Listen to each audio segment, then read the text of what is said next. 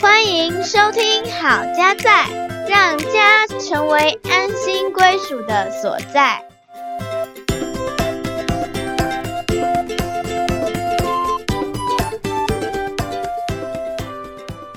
欢迎回到好家在，我是节目主持人心怡。我是嘉豪，讲到赞美，嘉豪会想到什么呢？称赞，称赞，然后觉得很舒服，很舒服，谁舒服？被称赞的很舒服。比较直接的话就是很爽，嗯哼，或者是心情愉悦，那你觉得为什么我们需要被赞美呢？因为我们需要有人看见我们所做的，看到我们所尽心尽力做的事情啊，或者是我们的表现，嗯嗯，对，它会让我们感受到啊，我们是有价值的，哦，嗯。是，所以赞美呢会关乎到我们内在的力量。嗯哼，在《正向聚焦》这本书里面呢，就提到，他说孩子的内在力量就是被接纳、被理解，然后感受到被尊重、被肯定的时候呢，这个嗯内在力量是会提升的。那没错，就如嘉豪刚刚讲的，其实不只是孩子啦，因为我们人都是有这样嗯的需要。是的，亲密之旅的课程创办人黄仁博士，他曾经说，我们人就是需要知道说自己可爱吗？可爱，自己有用吗？很有用，嗯，我们再练习一次，我我可爱可吗吗？我有用吗？哎，对你很可爱，你很有用，是，所以我们心里面常常会这样问自己，这个关乎到我们自我价值，是的，所以这个赞美呢是需要的。嗯只是说我们这个赞美的艺术哈，为什么这么讲？因为正向聚焦的作者陈志恒心理师，他也提到说，其实赞美很嗯，像是两面刃、两面刃。哦，就是说如果你用错的话，反而是一个负面的。那是会受伤啦哈，对，哎，比如说他就举一个例子啦，他说：“哎，小明，你天资不错哦，嘿啊，但是你就是不够努力。这你确定这是称赞吗？各位听众朋友，你听看嘛，这刚是称赞，就是说，哎，前面先讲一个不错，嗯，但是后面再加一个但是，但是我的想法是哈，我们一般人嗯，前面都听一听，他们听到但是的时候，其实会前面都忘掉，听到但是只听后面，对啊，我们印象中应该就是觉得你是在嫌弃我不够咯。嗯，那还有另外一种，就是如果我们赞美的时候，我们只是说啊，你哪家搞啦啊，哦。世界上你最棒了，哎，你最好了，这样子的赞美呢，是比较没有拿事实根据出来的。嗯，这种赞美会让人是自我感觉良好。嘿，这个很空泛啊，因为有的人哦，你讲的很模糊哦。有的他会嗯开始怀疑你的用意哦，你到底是真的在称赞还是别有居心？哦，就像有些夫妻嗯，突然先生开始赞美太太，那太太怀疑说：“哎，你最近怎么了对？一起做了什么对不起我的事了哈啊，对啊，又或者有一些时候是说用讽刺，有没有听过？？”嗯，哦，你真的很会花钱呢。哦，他到这样是称赞吗？你听得出来吗？哦，听不出来。有时候那个其实是带着贬义的称赞，重点是那个贬义哦。所以缺乏事实来佐证的时候，听起来就觉得跟他怪怪了哈，就是不是很确定说到底这是真实的赞美，嗯，还是别有居心的赞美，是，或者是说常常接受说啊你就是最棒。啊，小孩子常常如果被这样称赞的话，嗯，他们会觉得说他就是天选之人，天之骄子。嘿，对他们会失去了具体的衡量的一个标准，那他会无来由的自己认为自己很棒。嗯嗯，那有可能会造成自我效能感过高，然后不理会现实的一个衡量的标准。对，嗯因为我们人不可能一直都是在被捧的状态嘛，嗯，所以赞美的艺术啊，因为我们说人是有需要被鼓励的，那我们究竟要怎么样赞美才是适当的呢？接着我们要继续来分享，嗯，做你孩子成长的音架这本书，它有提到一个真能的概念。这个真能，如果我们把它白话一点讲，增加对方的能量。是，你想想看，是否有人在你缺乏自信的时候，嗯仍然对你满怀信心？有没有人曾经帮助你去跨越你嗯对自己的限制？那你的父母啊，或者是老师、祖父母，是不是有在你小的时候来装备你，或是嗯帮助你发挥潜能？想想看，这些人他们做了什么，嗯让你感受到你的信心被增强，然后你被鼓励到了。嗯，我给举个例子哦，我前几天有一个客户哦，我们要第一次把我们的专案团队呢跟客户团队连起来讨论一些事情。哦，我做的一件事情就是一开始我们要介绍嘛，我会介绍我的同事，例如说哦，这个某某 leader 呢，哦，他是我们的团队里面最擅长做什么事情，然后我们什么样的 case，第一次合作的客户呢，都会由他他擅长。我这样介绍我这个 leader 给我的客户的时候，而客户他如果他认识我，他信任我的时候，他就会对于我们这个 leader 感觉就很好，可能就很容易去信任他，比较快速可以建立关系。然后我们这个 leader，你想想看，他听到我是这样介绍他，他是不是也看到说，哎，我真的有被看到？然后他也会因着别人的称赞呢，他也会更努力积极的去呃达到被称赞的那个样态。嗯哼，所以我觉得这就是要善用那样的机会，啊，去给双方建立信任，然后也彼此增能。嗯，谢谢嘉豪在职场给我们这样的实际的例子。是，那我想在亲子教养上面，其实我们父母亲也需要常常帮助孩子，嗯，啊，增加他的能量，是，以至于他可以增加他的能力。那在《做你孩子成长的音价》这本书，它有提到真能有五个成分，那我来跟大家分享一下。第一个就是保证，就是我站在你这一边，然后呢，我接纳你，支持你。嗯第二个是鼓励，就是你拥有什么样的长处、天分、才干等等，去把它标明出来。嗯第三个呢是挑战，嗯，因为他看到了你的潜能、哦，潜力，会给你一些挑战。看到你的 potential，是，那第四个呢，就是会装备，装备你不管是知识或者是技能方面。那第五个呢是信任，嗯哦比如说父母亲可以跟孩子说：“哦，我知道你犯的错，嗯那嗯，我也相信你已经有学到了功课。是，”好，所以以上这五个呢是真能的成分。嗯那我也是想到说，以前我我的高中老师他就常在周记上面写到说，哦，他很喜欢看我跟他分享生活。嗯。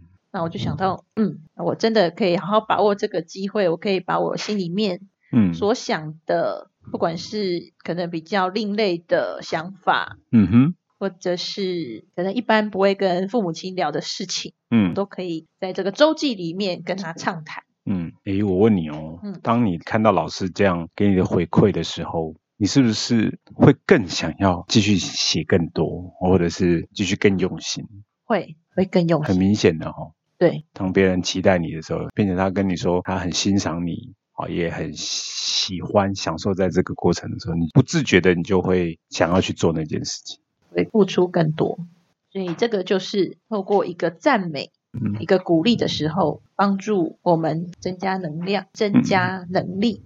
嗯我也想到说，我们的孩子他最近一次参加即席演讲，孩子他是主动邀请我们陪他练习。嗯他提出来的时候，就是说我们要抽题目，嗯我们要模拟我们在演讲比赛的这个当场的运作哈，就是先抽题目，抽完题目之后呢，有二十分钟嗯，拟稿，是拟完稿之后就上台嗯三分钟演讲。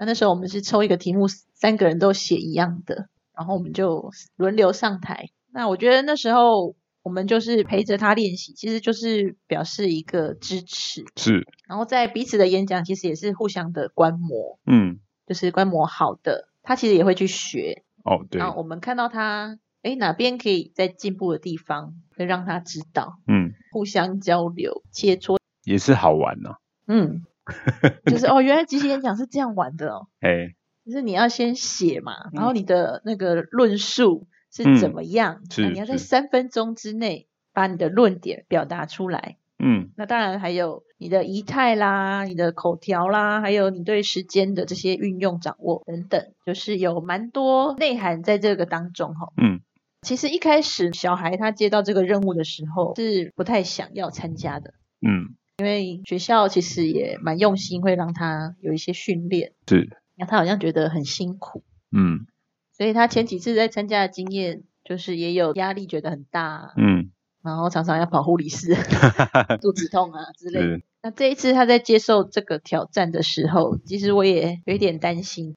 不过他这一次就是主动邀请我们嗯陪着他是一起练习。我们在过程中是有表达，嗯，就算你没有拿名次也没有关系，我们还是爱你。嗯而且在这个过程里，就是挑战自己，是你有进步。嗯嗯，对，我觉得我们当中应该是给他蛮多关于他努力的赞美，比如说他努力啊，他的过程里面，或者是啊，我们具体的说说，哎，你在哪个地方讲得很好，那我们把它标明，它就会强化。对，嗯，刚刚嘉豪有提到说要怎么样赞美，就是我们是从它的过程里面去看到他嗯，自己跟自己比较的时候，是，哎，你有进步的地方，嗯。这个地方去把它标明出来，不是那种结果论，嗯。觉得说，哎，你如果没有拿到名就完蛋了，嗯，就毁了是，这种概念哈。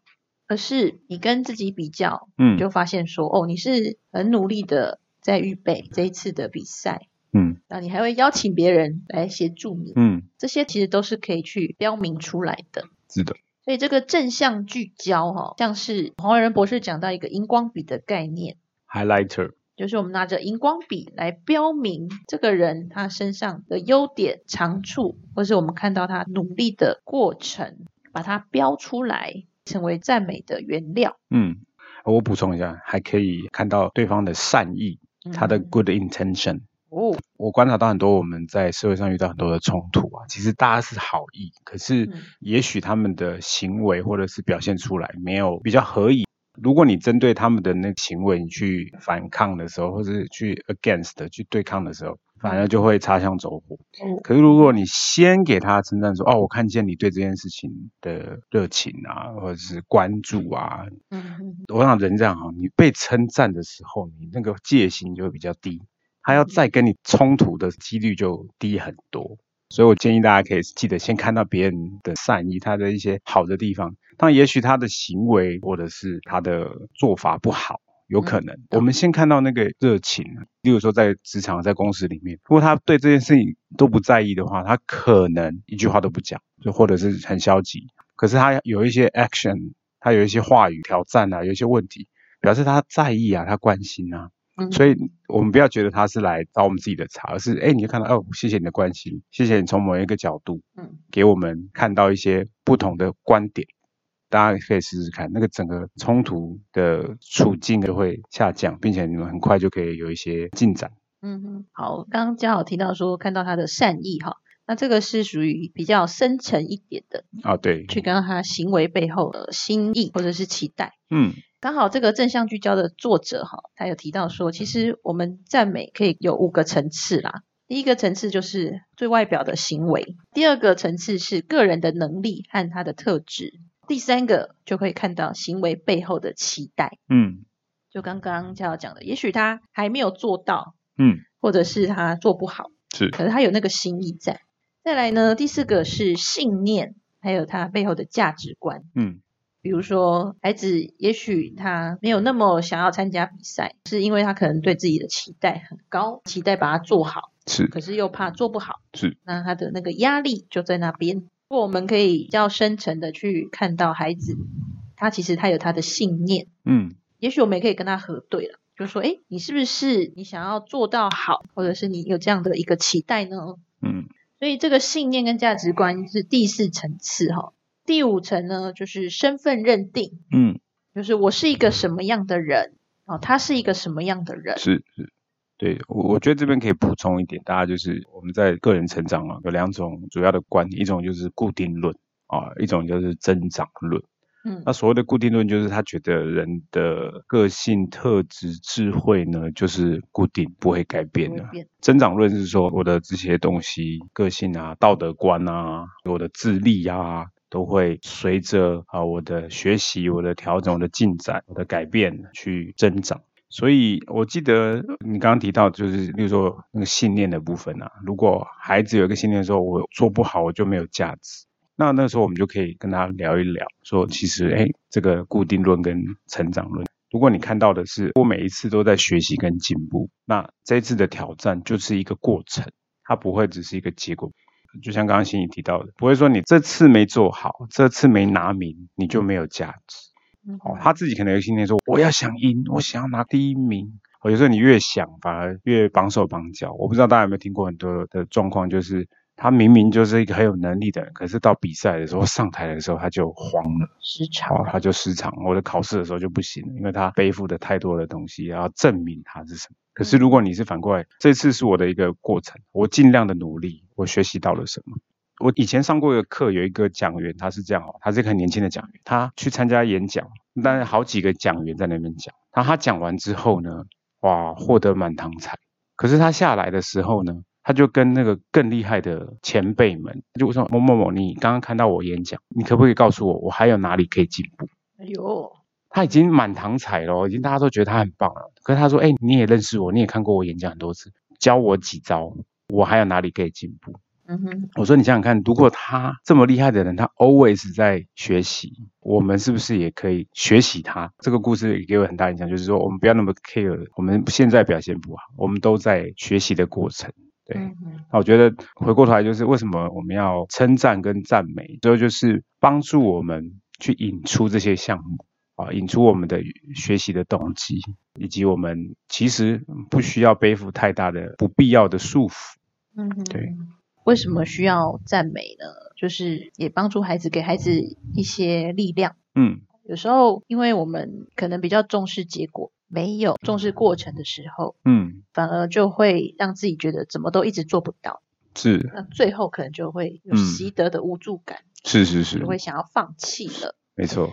其实我们已经努力了。我们已经不再是跟以前的我一样，是是，因为我们不断的都有一点一点的进步，是的。虽然还没有达到那个所谓最高层次，但是其实我们都已经在在路上比较起来，对，我们在启程，都在进步了。对啊，就像我之前在大学的时候，我在讲话，我在发表，嗯，其实我也曾经言不及义啊，就是我也曾经我不知道自己在讲什么，嗯，就只是想要填空那个时间。